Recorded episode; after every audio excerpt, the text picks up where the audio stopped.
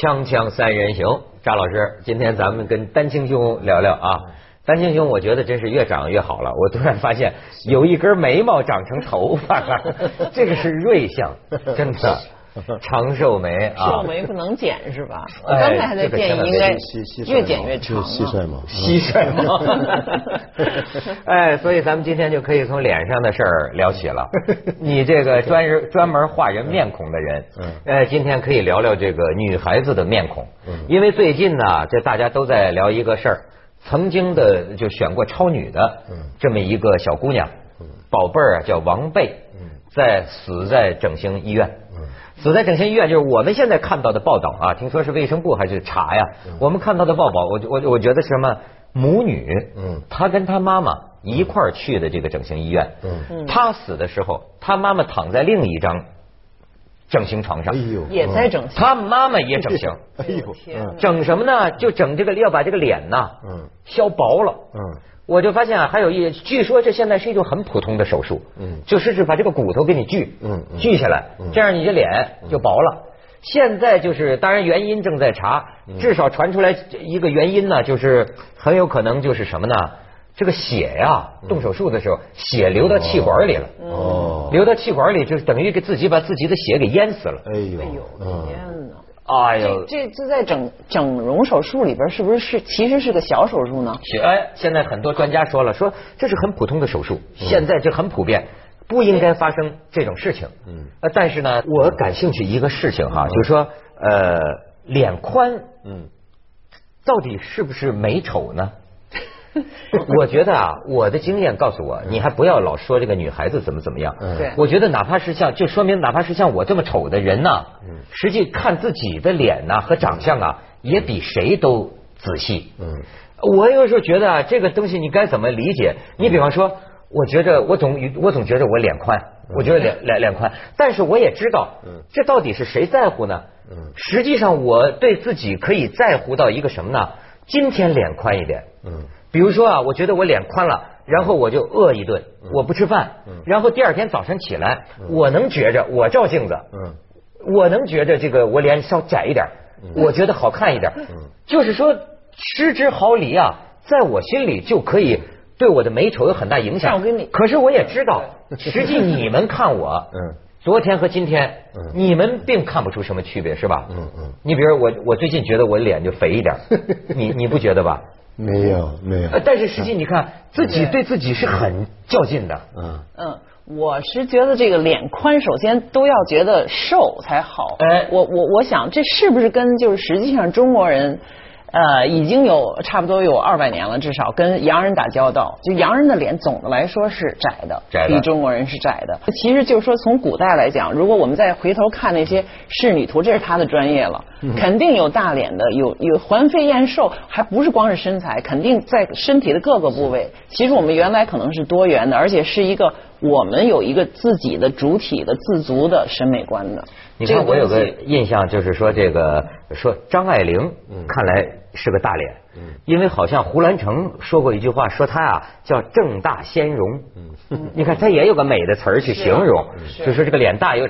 但是我不知道是从什么时候，这个审美观，你看现在我也就认为脸瘦了窄了，当然就显得英俊，和上电视也会觉得好看。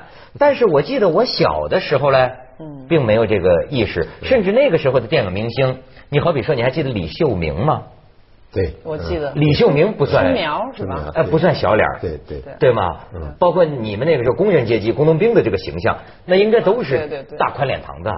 啊，对，对这个啊说说说起来会会话题有点多，就这美其实是被暗示的，哎，如如果大量暗示，呃，去通过媒介或者众口一说，啊，慢慢你会你会跟着走，嗯哎，你看你刚才说的李秀明，你去看文革时期，包括四九年以后选的女明星和改革开放以来的呃女明星，嗯，就就是不一样。我们现在还剩一两张脸可以联系到李秀明那个时代。你看倪萍，倪萍的样子就很正，而且是在解放以后的电影事业和明星脸相上面的北方脸开始出现。对可是民国时期的演员全是广东人，在上海的广东人、江南人，哎，你看蝴蝶、阮玲玉全是广东人，实际上生在上海的广东人。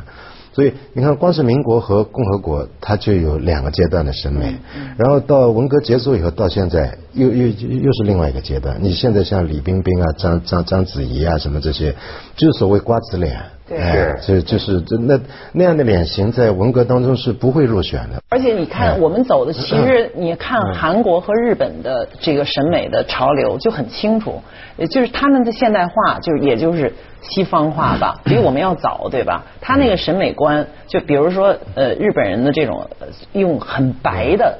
那个她化妆化的很白，其实她心理上不只是我觉得是有一种，就是可能白是一种，我们这边也有嘛，白你就不晒太阳，所以你就有钱，有有点这种暗示，可能是富贵骄的这种。但是另外一种就是白种人，白种人漂亮。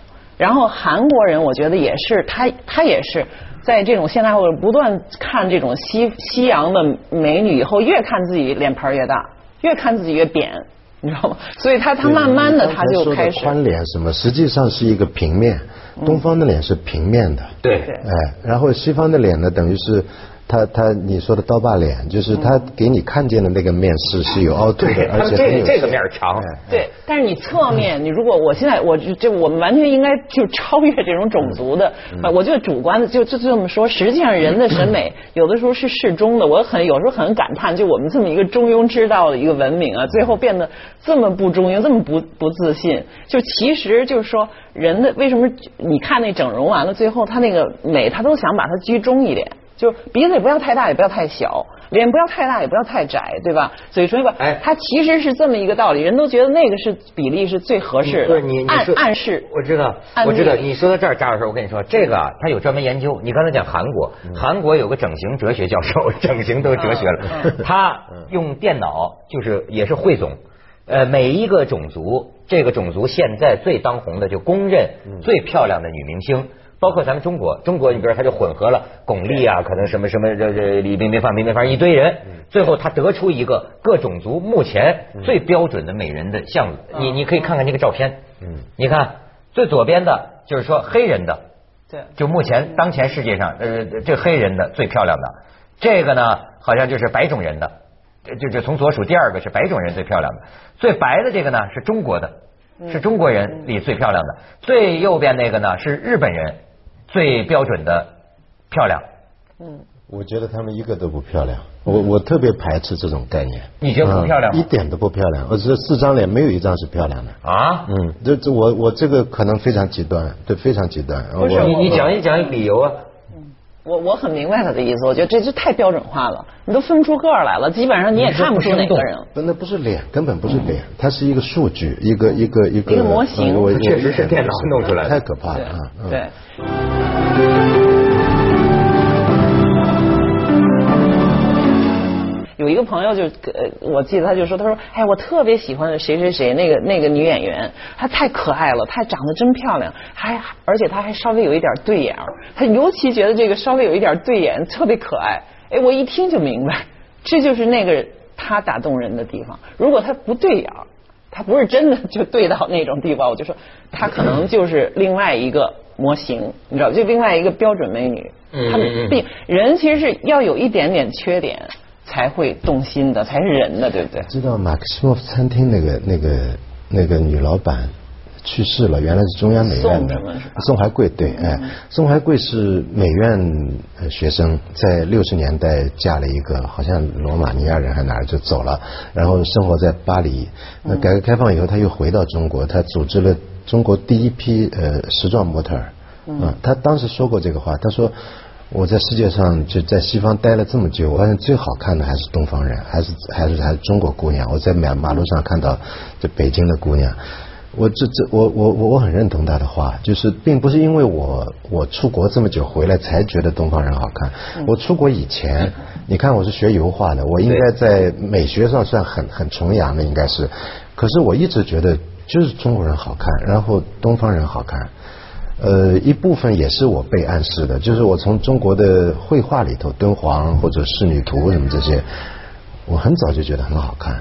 啊，就我不说西方人难看，但是中国人那种好看，哎，而且它是更进化的一种好看，我觉得，啊，这种好看能用语言形容吗？当然能用。我见过最最好看的女人，那就是杜甫的《丽人行》，我没有在中国看到，但我在间接的在在在我在波士顿博物馆，然后忽然看到八十多个日本时装模特儿，全部穿的和服，被组织。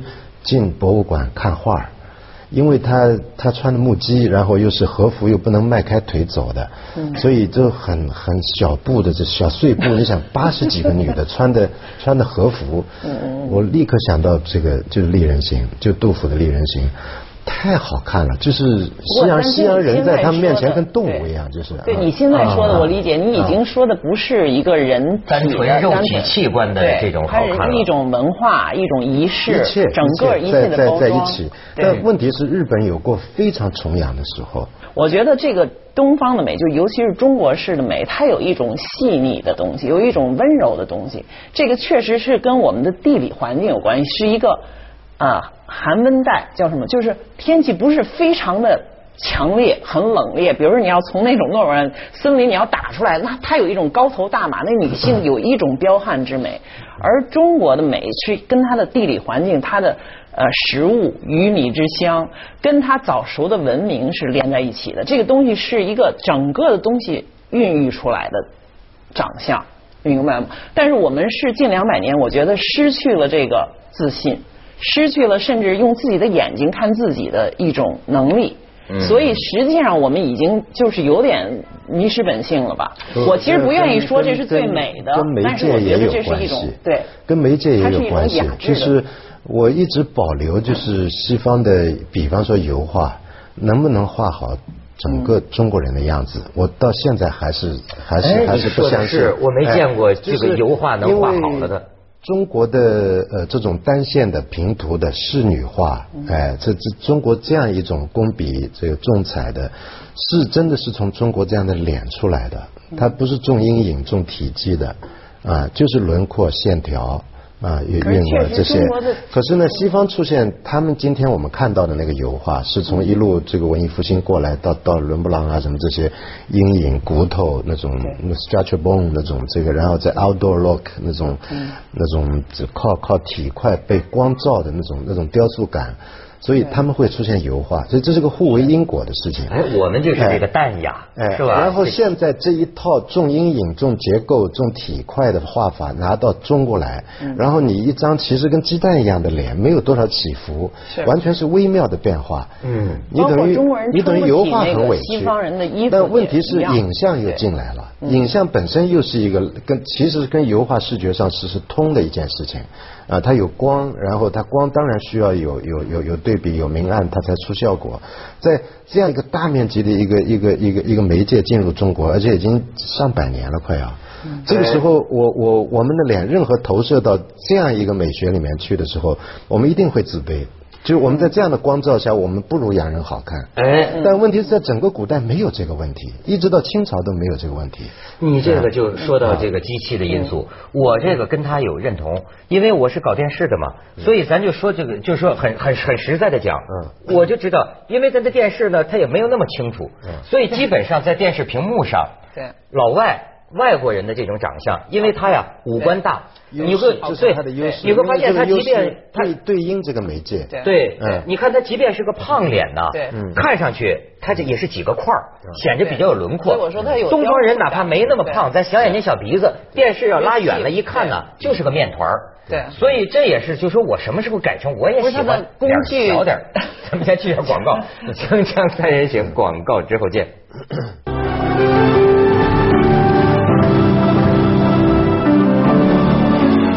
你看，我们还可以看看照片。这涉及到现在英国议会讨论的一个问题。就英国议员现在发现，英国的时尚杂志出的这种明星照片，哎，我们可以看一个这个对比。你看到没有？就是这个 这个人叫什么奈奈太平公主啊，凯拉奈特利，本来呢是个平胸，但是发表在画报上就被 PS 过了，被修过了。就包括那个那个那个那个温呃齐温斯利就演那个那个。铁铁达尼号的泰坦尼克号的那个女演员，发表在时尚杂志上，她是个胖子啊，嗯。但是最后变成了个瘦子。所以到最后，这个英国议员就说：“说你这样不行，就说是不是要立案？就是大家都认识的这个女人，不可以用这个 PS，因为她这样说啊，会让青少年觉得绝望，就觉得没有人能够长成这个样子。这个也是现在就说你就说是观察工具的不同，嗯就带来人们的这种审美的这这这个差异啊。它全都跟上来了。这个现在还要加上另外一个因素，就是商业因素。呃是啊，商业因素就其实他骗你去买买买买他的衣服，然后在这个衣服设计出来之前，他一定要大规模宣传怎样才是美的。然后不知道为什么，就这段时间忽然，比方瘦或者苗条或者怎么样，它变成一个价值观啊。但这个我觉得你很难跟一个小姑娘解释，难道胖也可以是美的吗？嗯，他这个时候已经不牵涉到美了，就是人人是一个自自卑的动物，要从众，绝大多数人啊，就是政治上不正确。我今天这个身体不正确，我这个胸不正确啊，然后我穿的也不正确。我们刚才说的是媒体怎么把中国人，就是在中国人能够自我看见的这个这个媒介变了。变了以后，中国人就就一直不安分，就是就是就自卑，就是觉得自己不就我不如他们。嗯。另外一大项就是中国的服装改变了。从此开始穿洋装，从五四开始，清末五四穿洋装，一穿洋装，你看男人的劣势、女人的劣势都出来了。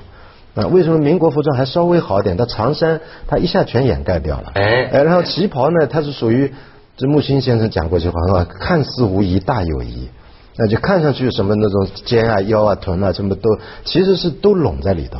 都拢在里头，就是非常中国的，就把矛盾这么这么忽了过去了，就，所以也性感，但是也含蓄，和西但是确实方不一样旗。袍如果不改良，这点我不是太同意。就是旗袍如果我不改良，它谈旗袍不就是说能没它和现在的生活方式确实有一种不协调。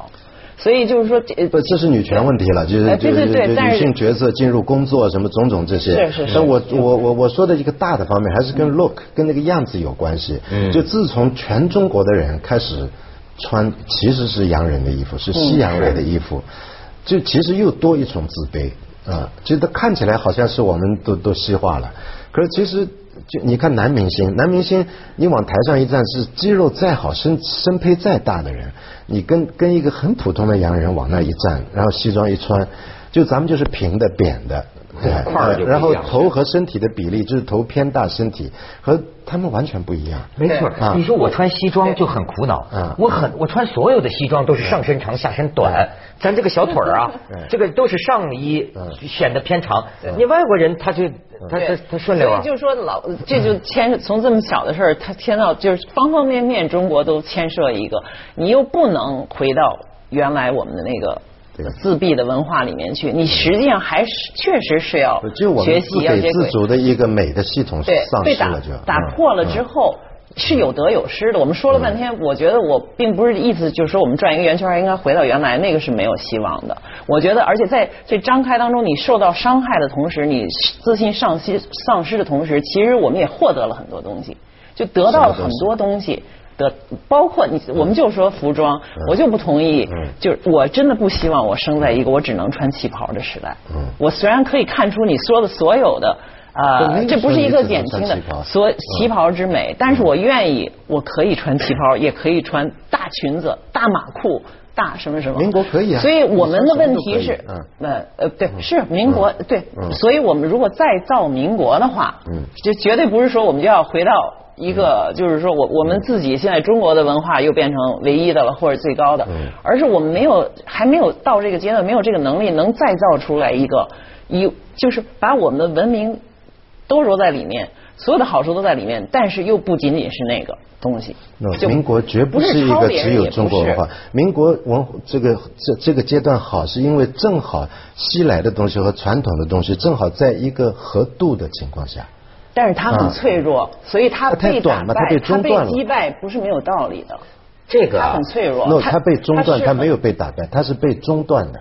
他是被意识形态，他被种种的战争还有革命什么，他是被中断的。我不认为他是被打败的，就他是被中断你。认为那个时候没有暴力吗？不，我只要说中断？它要说日本自动中断了吗？我只要说日本，日本在这种情况下，这个就现在走出这个这个，就是我们我们刚才说的那个劣势。什么劣势？就是他一方面经历过非常自卑的崇洋的阶段，但另一方面，我我这些年几乎每年去日本，我非常肯定他们的时尚文化。